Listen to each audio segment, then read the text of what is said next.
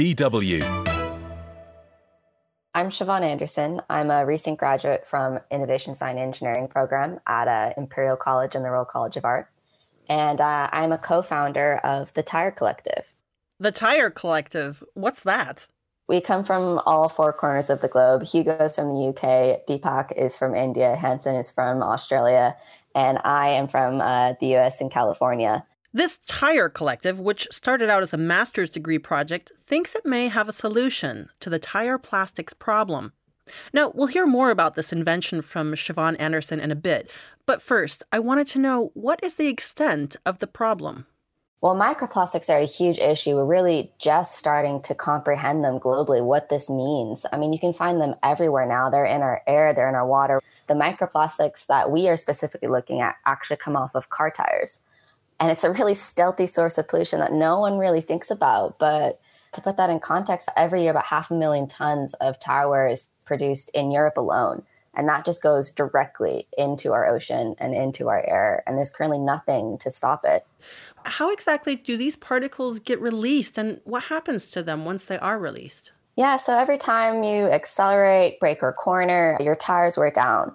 And these particles, since they're small enough, they become airborne and they contribute to air pollution, or PM 2.5 is the official measurement of that. And all that means is it's a size measurement saying that these particles can be in the air and you can actually inhale them. I was surprised to know that microplastics are in the air, they're in the wind, they uh, get rained down on us.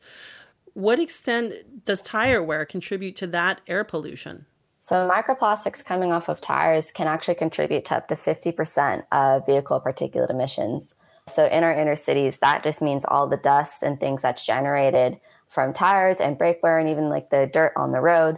And what we're finding is that these particular emissions are actually very dangerous and they're becoming much more of the focus on air quality in our cities after we've already tackled a tailpipe emissions. We know about how microplastics end up in our bodies through eating and drinking, and the jury's still kind of out about how bad that might be for us.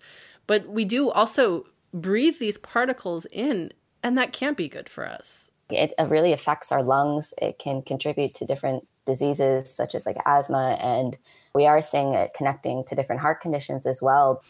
And can you explain how your invention works?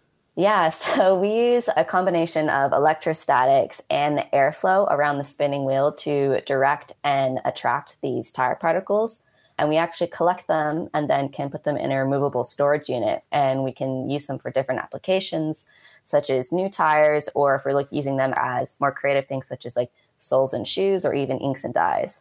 What do you mean by electrostatic forces? Yeah, that's a good question. Uh, electrostatics is essentially looking at uh, static electricity and the charge on different particles. We were actually in our lab and someone rubbed a balloon against their sweater and they created a static charge. And when we held this balloon over some of the particles and we started seeing them dance around and jump and be attracted to the balloon, we all looked at each other and were like, oh my gosh, we can use electrostatics to attract these particles. They can hold a charge. So that that was really the big turning point.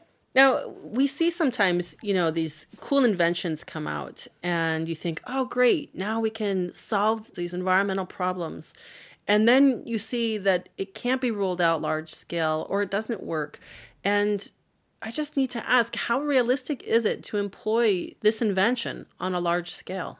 Our first customers in our beachhead market is going to be fleet vehicles or delivery uh, trucks and vans. So this is going to be inner city. This is going to be on controlled roads. They'll have regular maintenance services just to put some boundaries on there as like how we can actually deploy this technology. Once we figure that out, and, and then we hope to expand past that into more of the personal vehicle market. Why should a delivery company use this invention? What's the incentive for them?